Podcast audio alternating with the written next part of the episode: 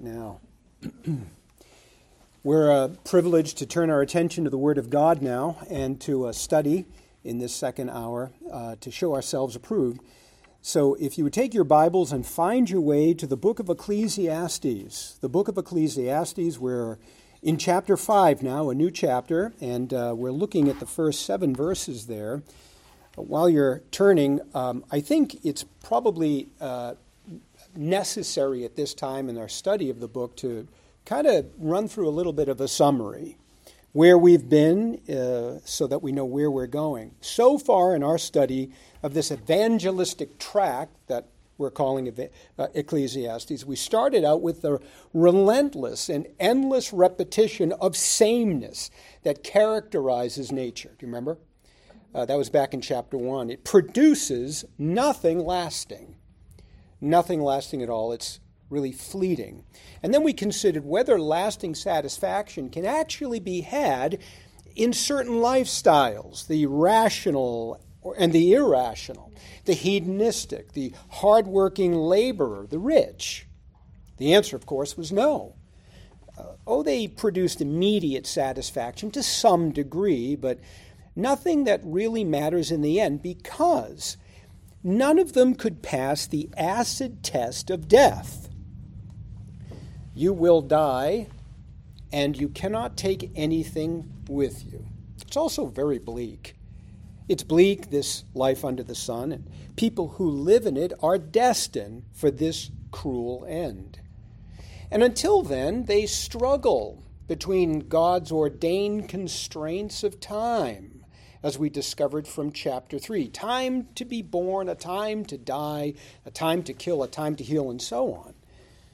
We cannot avoid these constraints or work ourselves around them. We can't even get our bearings in them. As Derek Kidner said, the Old Testament scholar, that they are like tides and currents that float us back and forth and are too strong for us. And all this bleakness, together with the prospects of death, drives home the sobering truth that living under the sun is an unsatisfying and hopeless endeavor. We're born, we live, we die, we're soon forgotten, and that's it. That's it.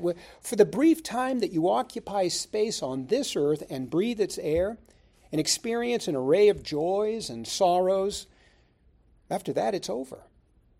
Life is much like a flash in the pan, and it amounts to absolutely nothing.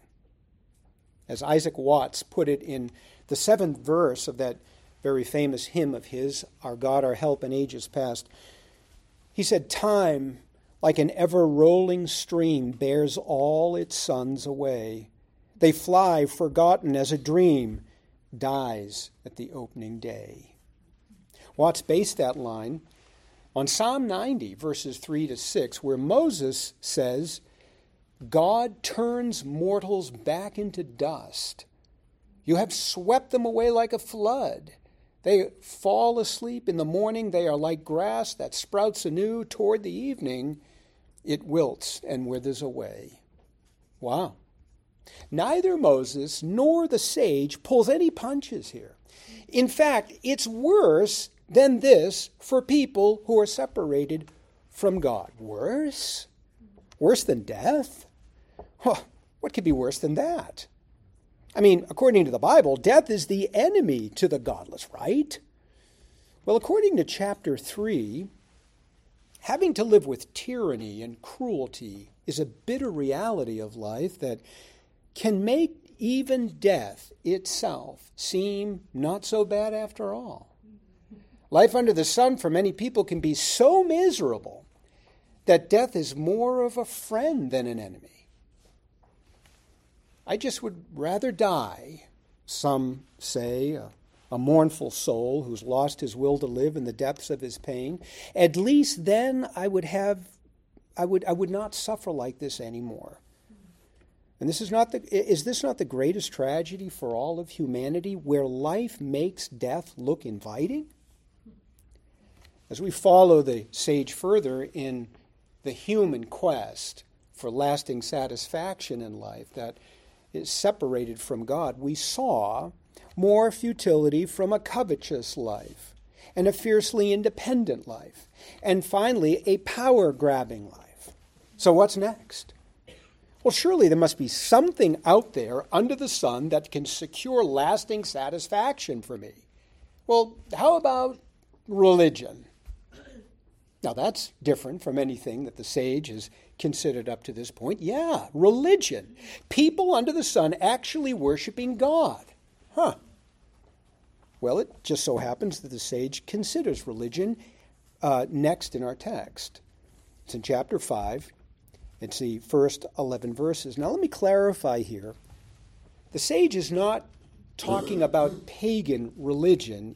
He doesn't have that in his sights, although what he has to say here would certainly condemn any notion that the worship of other gods is a good idea. Remember, the sage uses the epitome of topics to prove his point. Do you remember that? He went to the king to represent hedonism and power grabs because you cannot get any more hedonistic or powerful than the king. And he settled on rational epistemology to test human wisdom, and the successful man who managed to save a great inheritance to represent riches. The thinking here is that if the ultimate, the best that life has to offer under the sun in any of these various contexts is utterly futile, well then certainly anything less than the best is unquestionably futile. So when it comes to worship, he cuts right to the chase, and he talks about the only right belief system there is, the true faith. He knew it as Yahwism, we know it as Christianity. This passage exposes hypocrites, apostates, pretenders, who depart from the true faith to worship God in their own way. In your bulletin, I took the liberty of publishing the outline there. You may or may not have the outline. We're sorry about that. But the thrust of this passage, which we also have there, if you have it in front of you, goes like this. God has authorized the way to worship him, which centers on listening to his word instead of engaging in babble, is motivated by God's supremacy and the threat of empty religious ritual, and grounded in a sincere communion that avoids the religious double-mindedness that God detests and is futile and worthy of his judgment. Therefore, true worshipers will fear God. How's that for a summary? Try summarizing 11 verses. It's not very easy. I want to unpack that with you as we make our way through these seven verses. So I'd like to say, first of all, that God has authorized a way to worship him, the way to worship him, which centers on listening to his word instead of engaging in babble.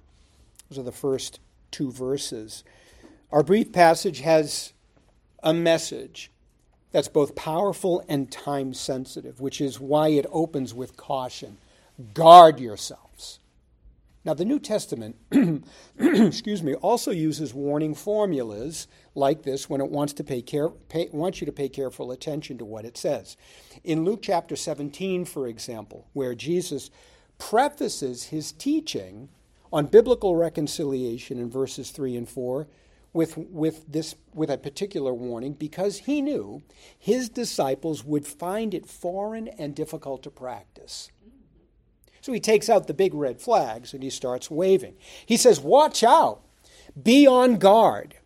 And in essence, he says, I'm about to tell you how to reconcile with those who grievously offend you, and you will think that it is so difficult you won't be able to do it. He was right.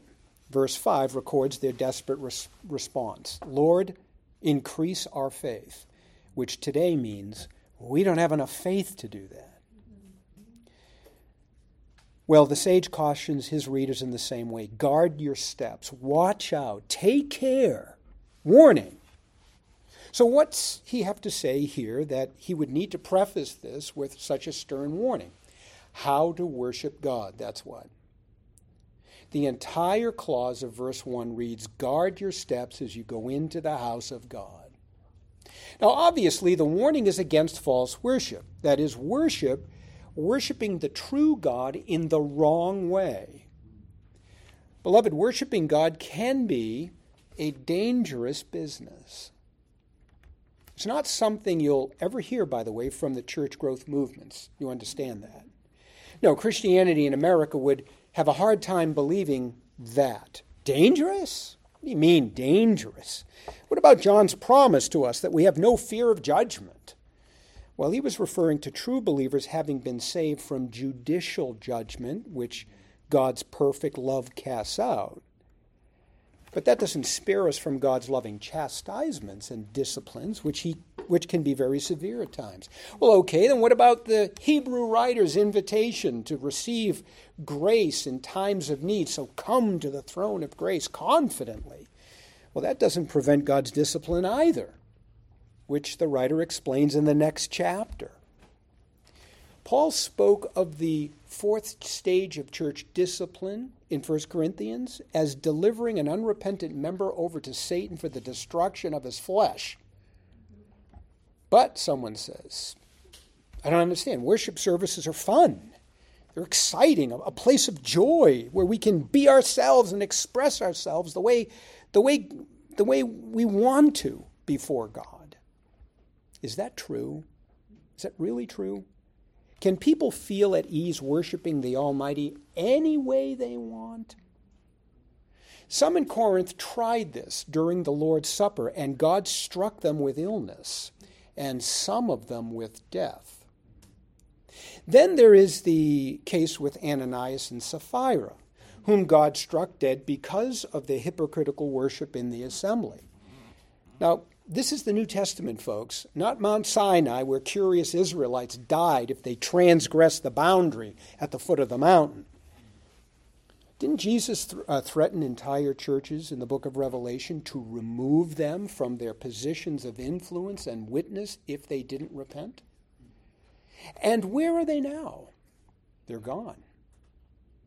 God has always had an acceptable way to be approached in worship. This is so fundamental, yet it is so foreign to many churchgoers.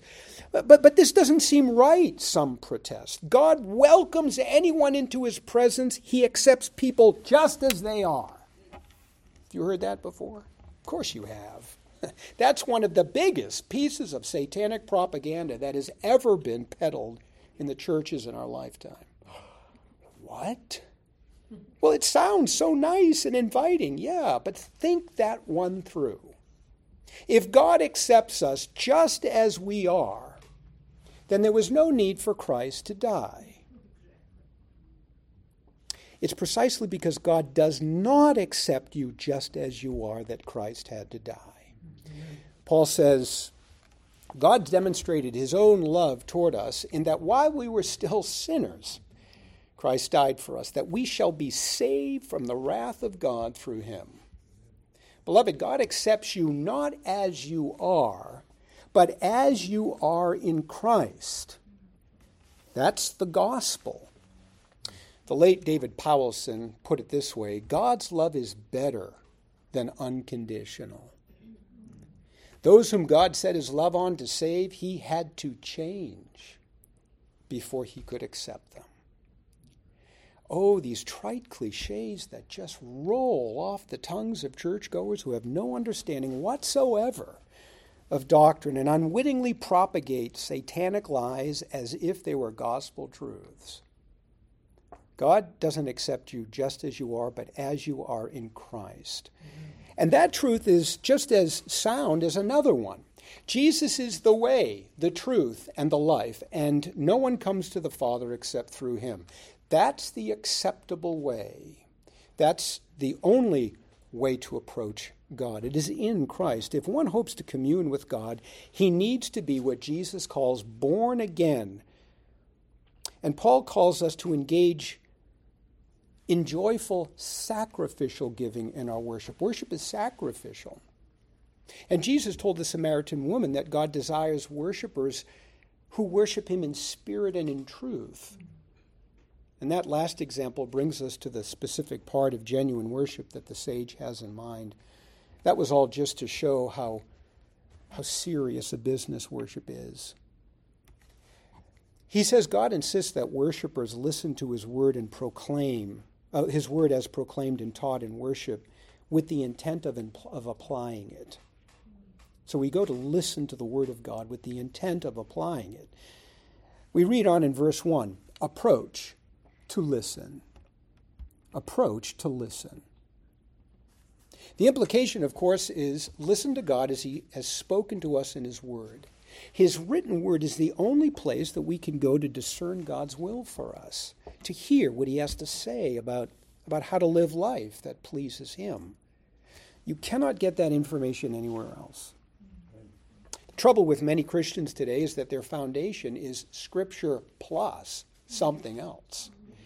And the something else might be their tradition or upbringing or feelings, human wisdom, the dangerous public conscience of society. Whichever it is, that becomes their interpretive lens by which to understand the little bit of God's word that they know. And sadly, there are so many of them that don't realize just how important sola scriptura is, the word of God alone, and how important it is to life and worship. Jesus' words should be the centerpiece of our worship. Instead it's music, the fellowship, the people themselves, the influential personalities that become the focal point. The Psalter, the only part of God's word that was written and meant to be recited back to God, paints a very different context. Blessed is the man whose delight is in the law of the Lord, and on his law he meditates day and night, Psalm 1. I will praise you in the assembly with an upright heart as I learn your righteous laws. Praise be to you, O Lord. Teach me your decrees. With my lips I recount all your laws that come from your mouth. Psalm 119, 7. We read in Deuteronomy 31, verses 10 and 11, Moses commanded the priest to read the book of the law to the people at the very end of 7 years at the Feast of Booths, when all Israel would appear before the Lord your God at the place which he will choose, so they will hear it. This is a worship service. In 2 Kings 23, it recounts that Josiah, godly King Josiah, upon finding the book of the law, assembled people in the house of the Lord and read it to them. Oh, and it wasn't until Asaph went into the worship service of the temple that he learned why he must not envy the evildoer. Psalm 73. Are you getting the impression that the word of God is the rallying point of communal worship? This is why the Apostle Paul calls for the public reading of Scripture and the preaching of Scripture and the worship. This is how we hear from God. This is how God speaks to us.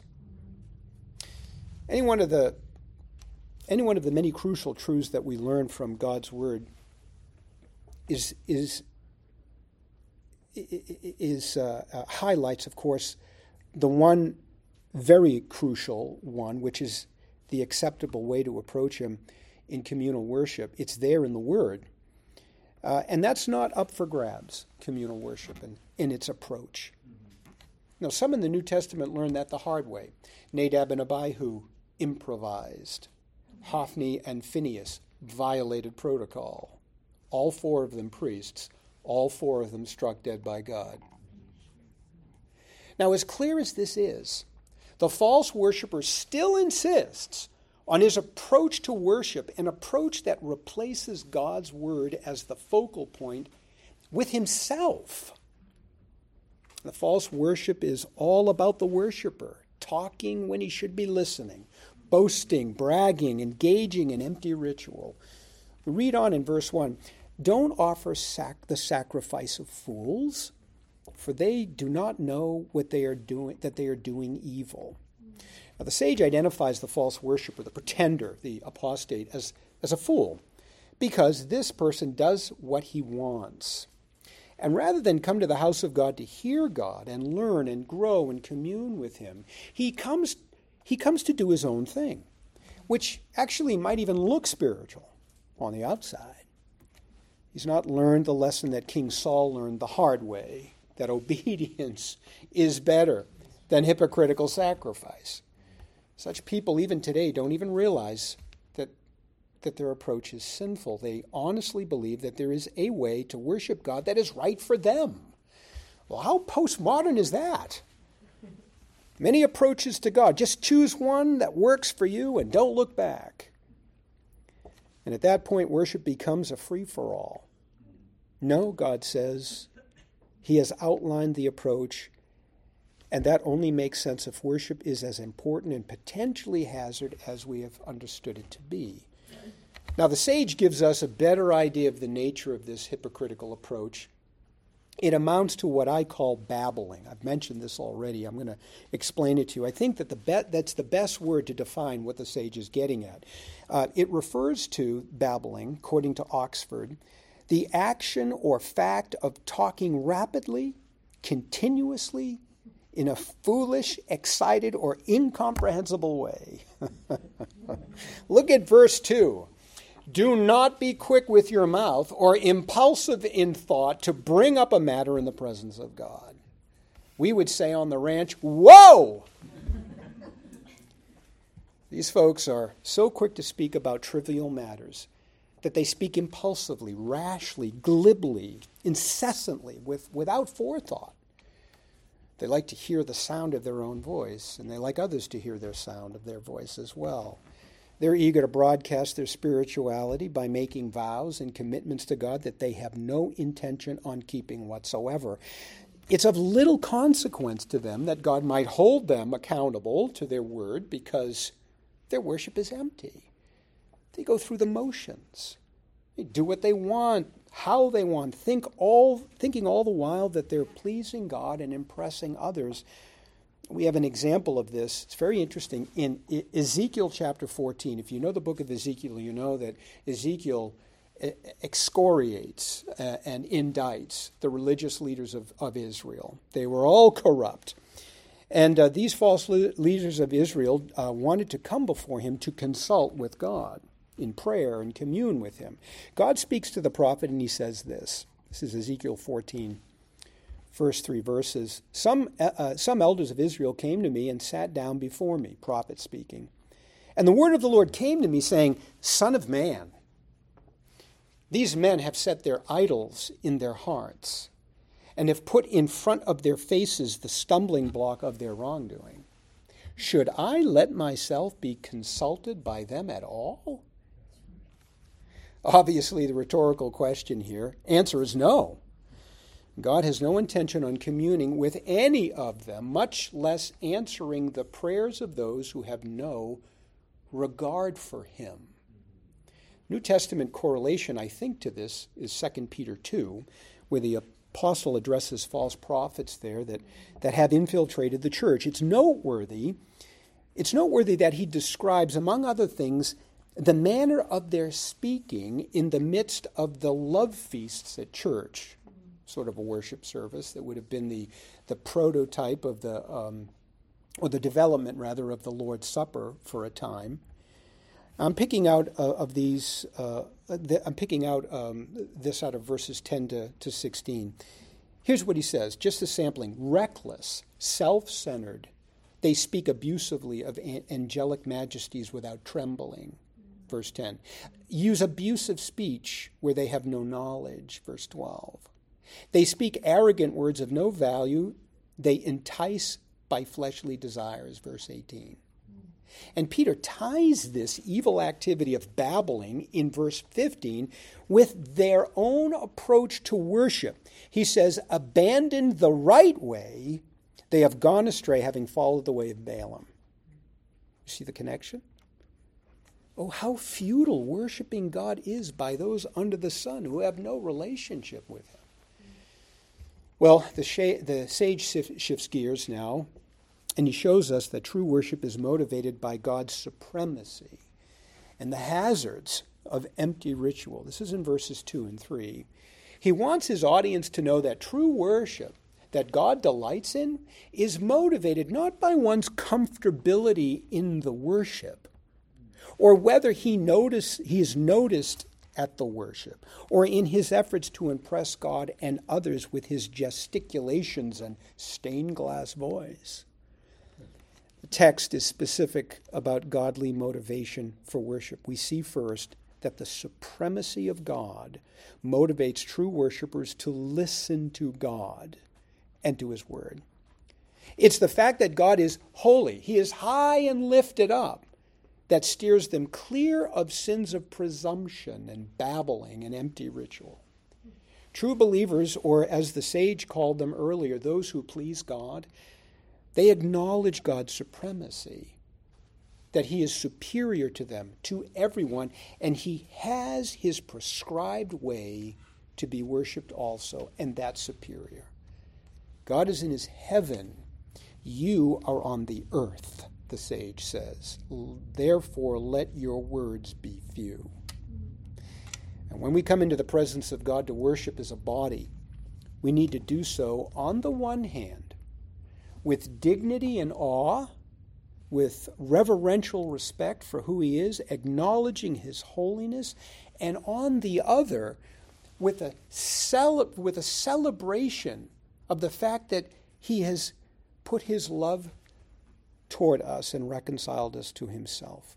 I would submit to you that worship services need to preserve the Old Testament, what Old Testament Israel seemed to have attained. Worship that was both solemn and celebratory. Such an assembly invites, cultic shouts of amen and other physical expressions of worship.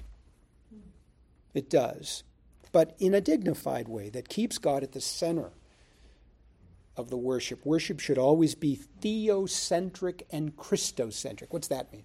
God-centered and Christ-centered. Yes, it's about him, beloved, not about us. That's why it's called a service, right? We serve the Lord by singing his praises, by praying, giving, scripture reading, preaching, and physical expressions of worship with all our heart, soul, and mind. There should always be an emphasis on God's words rather than our words, because his words are the only words that he has promised never to return empty. Not yours, not mine. They will have their effect. If you've ever wondered why we here at Pilgrim put such a heavy emphasis on the exposition of Scripture, sing hymns that are theologically sound and based on Scripture, this is why. We're a church, beloved, we're a church, not an entertainment center. I don't stand on a stage, I stand on a platform. Those men who guide the worship with me up here are not performers, they're leaders. And you are not spectators to be entertained, but your participants to be involved. You can see even that in this, that there are two opposite approaches to worship, one that's God-sanctioned and the other that's empty and dishonoring to God. Well, the sage also says that true worshipers are motivated to listen to the word of God more than talk because they know the dangers of drifting into what we might call foolish and meaningless repetition. Look at verse 3. For the dream comes through much effort, and the voice of a fool through many words. In typical proverbial fashion, the sage makes a comparison. Just as much effort produces dreams, so words produce foolish talk.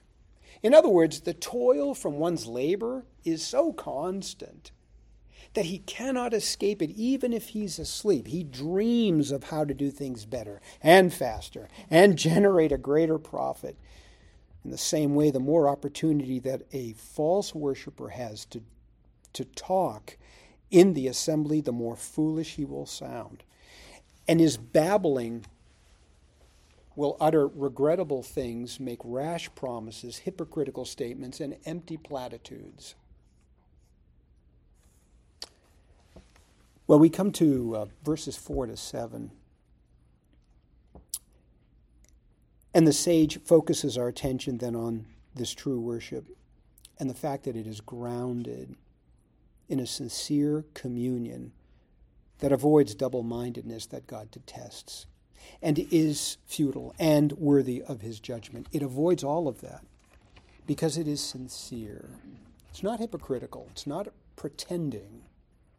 The difference that the sage points out here between true and false worship is that true worship is sincere. It's grounded in a sincere communion with God, and it will avoid sinful double-mindedness. Notice verses 4 and 5. When you make a vow to God, don't be late in paying for it, for he takes no delight in fools. Pay what you vow. It is better that you not vow than vow and not pay. Sage warns anyone who walks into the temple not to be double-minded. If you make a vow, fulfill the terms of the vow on time. Sincerity is obviously key here. Those who are false and they put on airs before the people in the assembly, at best, go through the motions and are careless about how they honor God. They might swear to something in a moment, but later they have no intention on following through with it. And this would have stood out to the sage's audience because fulfilling vows to God was a huge deal. It was a huge deal. We see it especially in the vow of praise, which is the very last section of the lament psalm, vow of praise. The psalmist makes a vow in the midst of his turmoil and distress. He makes a vow to God, promising that upon deliverance, and in his mind there's no question that there will be deliverance, the very first thing he will do is go to the temple and tell everybody what God has done. He will boast of God's mercy and grace. That was paramount. But such a desire to honor God this way in the assembly can come only by a sincere and redeemed heart. The pretender will address God with formulaic words, with his mind focused on something else. There's a good example of this in James 1, where James accuses some in his congregation of this kind of hypocritical praying. And he called it double-mindedness. He said, ask in faith without doubting, for the one who doubts is like the surf of the sea, driven and tossed by the winds. For that person ought not to expect that he will receive anything from the Lord, being a double-minded man, unstable in all his ways. What is a double-minded man? He's the person that God said, he praises me with his lips, but his heart is far from me. Oh, yes. Lip service. He's the guy who worships with the body on autopilot. He sings the hymns, but he doesn't think about the words he's singing. He doesn't make the hymn writer's words his own. He knows them all too well and mechanically mouths the words while his mind is on the football game that's coming later. He stands up and sits down on cue. He joins in the responsive reading and then moments later forgets that he actually recited it and wonders when they're going to recite it. Why did we forget that? He's too busy thinking about other things. The sage says to this guy, don't bother going through the motions. God hates empty ritual. The problem is, pretenders are so programmed to go through the motions because they see these motions as redeeming in and of themselves. Much in the same way that Catholics see the sign of the cross or doing penance as being redeeming in and of themselves. I know what you're thinking. But what Catholicism does is not even prescribed in the New Testament. Well, before you go patting yourself on the back because you're not Catholic, don't think for a moment that the true church has no pretenders. This is what the sage has been talking about. Apostates of Orthodox truth. There are plenty of people in Protestant churches who have a works mentality and legalistically keep perfect attendance at worship. Attend all functions, pray at every single meal, dutifully have daily devotions, and make sure that they give the gospel to someone at least once a week, mistakenly thinking that by these hoops, they become holier. Yes.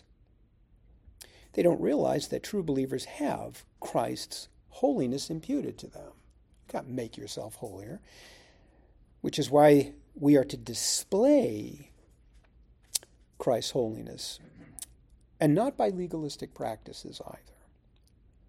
False worship, and we can include religion, is truly something that is futile because it's empty.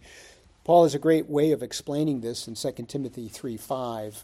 He says, speaking of false teachers in the church, they have a form of godliness, although they deny its power. Avoid these people. Paul's pretty frank, too. Why is Paul so concerned about directing the church away from these guys? Well, for the same reason that the sage is interested in directing us away from ungodly approaches to worship. According to verses 6 and 7, hypocritical, double-minded, and empty forms of godliness are not only futile, but they're worthy of God's judgment. Do not let your speech cause you to sin, he says, and do not say in the presence of the messenger of God, which would have been the priest, that this was a mistake. Why should God be angry on your account, on account of your voice, and destroy the work of your hands? For in many dreams and in many words there is futility. The sage continues in the context of a worship service where the false worshiper sins in his speech. How does he do this? Well, he excuses himself for any spiritual responsibilities of a true believer by claiming ignorance. Now, let me explain that. The law, Leviticus, the Levitical Code, did allow for Israelites to get out from under impulsive statements that they made but didn't really mean and later regret. You can read about them in Numbers 30. The sage certainly has this in mind, and he points to its abuses here with the false worshiper. False worshiper knows of this and uses it as an excuse to renege on his responsibilities. Oh, he says to the priest, I'm sorry, I made a mistake. We call this playing the system.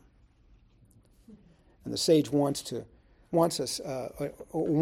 not to create this context, since God detests double-mindedness and will reject the offering. In his case, forgiveness is not forthcoming. Rather, God sees the hard and the empty ritual motivated by double-mindedness and will judge the individual. Did I mention that worshiping the true God is dangerous business? It is for those who don't fear God and don't do what he says. Well, in case you've missed it, we've said very simply that God hates when anyone worships him falsely. False worship is all about the worshiper, not about God. It's not God-centered, it's not Christ-centered, it's man-centered. The fancy word for that one is anthropocentric, where testimonies become braggamonies, where people come dressed to call attention to themselves and away from the glory of God, where praise is more about me than what God has done in my life, where people babble on, resorting to platitudes that are empty and emoting in a syrupy, fluffy manner. There is no rising up to meet God in his holiness. Rather, God is brought down to our level. He's one of us, you see. He's our buddy. It's rather difficult, someone once said, to be buddies with an all-consuming fire. We have lost the sense of God's holiness in worship, beloved, in America. And people casually amble into worship with the greatest of ease, without preparation, without mindfulness, with no eye on the kingdom or any firm resolve to worship here the way they will there someday. There's not much public reading of Scripture. The expository preaching has been replaced with sermonettes. The whole place is explained as a safe zone No judging, no accountability, no confrontation, no examination. Just come and go as you are, as you like.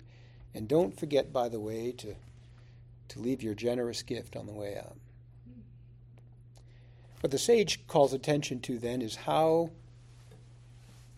then and now, I should say, is empty faith expressed in empty ritual for self-gratification and assurance for the worshiper that he can keep and stay in God's good graces by what he does. This is the best that one can muster under the sun who is separated from God. This is religion under the sun, and the only thing it does is leave a stench in the nostril of God and incur his wrath.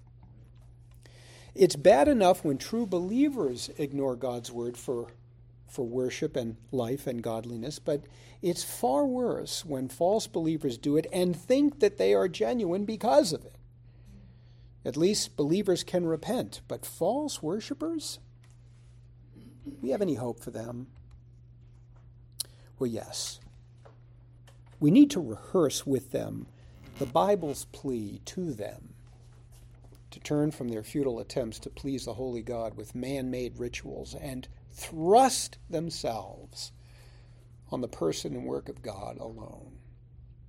Jesus declared in John 4:24, God is spirit, and those who worship him must worship him in spirit and in truth. The grammar of that little phrase, spirit and truth, it shows an inextricable connection between spirit and truth. When God poured out his Holy Spirit at Pentecost, establishing a new ministry of the Holy Spirit who would now indwell believers permanently, he demonstrated that true worship of God cannot take place without the supernatural indwelling of his Spirit. True worship is truly spiritual. In fact, biblical Christianity is the only faith that is spiritual, regardless of what people say today about being spiritual, because of the Holy Spirit's work of regenerating the depraved soul of the individual.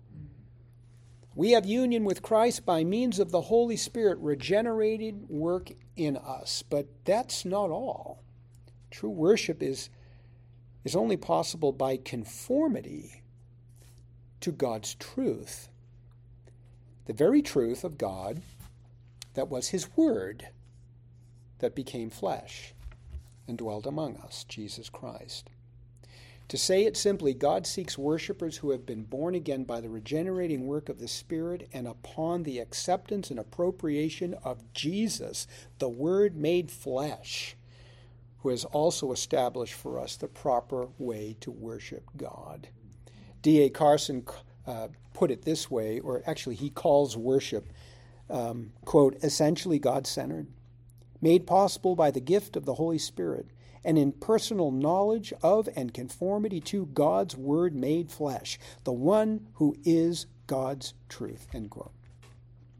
The last words of the sage in verse 7 call out to the false believer, the one who claims to worship God in his own way, which God rejects, and bids him fear God, fear God. And Jesus would recast those words in a way that captures their essence. And it's this: if you love me, you will keep my commandments. And God, our Father, we rejoice for the fact that you are so good to us. You have given us your word and the Holy Spirit to assist us this day as we've studied this small but profound passage in Ecclesiastes. We pray we would take it to heart, and we pray, Lord, that we will use it not only for our own benefit in examining our own faith and our own worship, but especially as we encounter those who are false, who worship God their own way. We pray that we will be ready with a word from this word that you might use to break in with the words of eternal life to break into their hearts and to have your way with them there. We pray most earnestly, O God, that you would hear us now in our request for your glory, for your honor, and for the benefit of your church. We pray in Christ's name. Amen and amen.